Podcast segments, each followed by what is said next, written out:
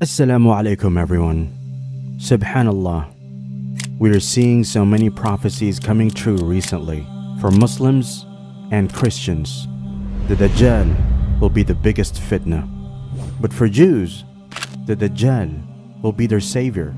Recently, some news has been spreading of an old Jewish rabbi telling the Israeli government and Jews to prepare for the appearance of the Dajjal. In a recent interview on an Israeli radio, prominent Rabbi Yaakov Zisholtz said that Rabbi Chaim Kanievsky, who recently passed away, had told him that he was already in direct contact with Dajjal.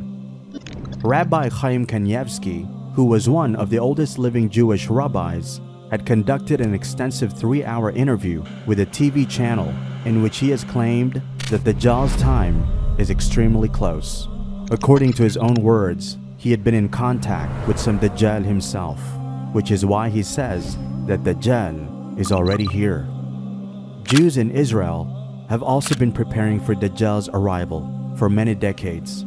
They are preparing by attempting to take over holy Islamic places such as the Masjid al Aqsa and many more.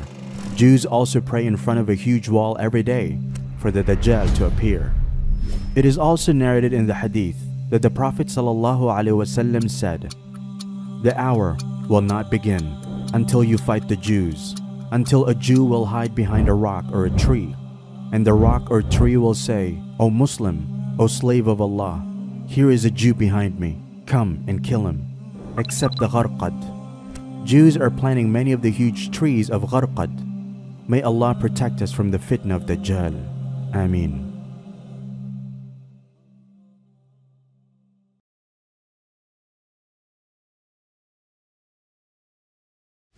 Mm-hmm.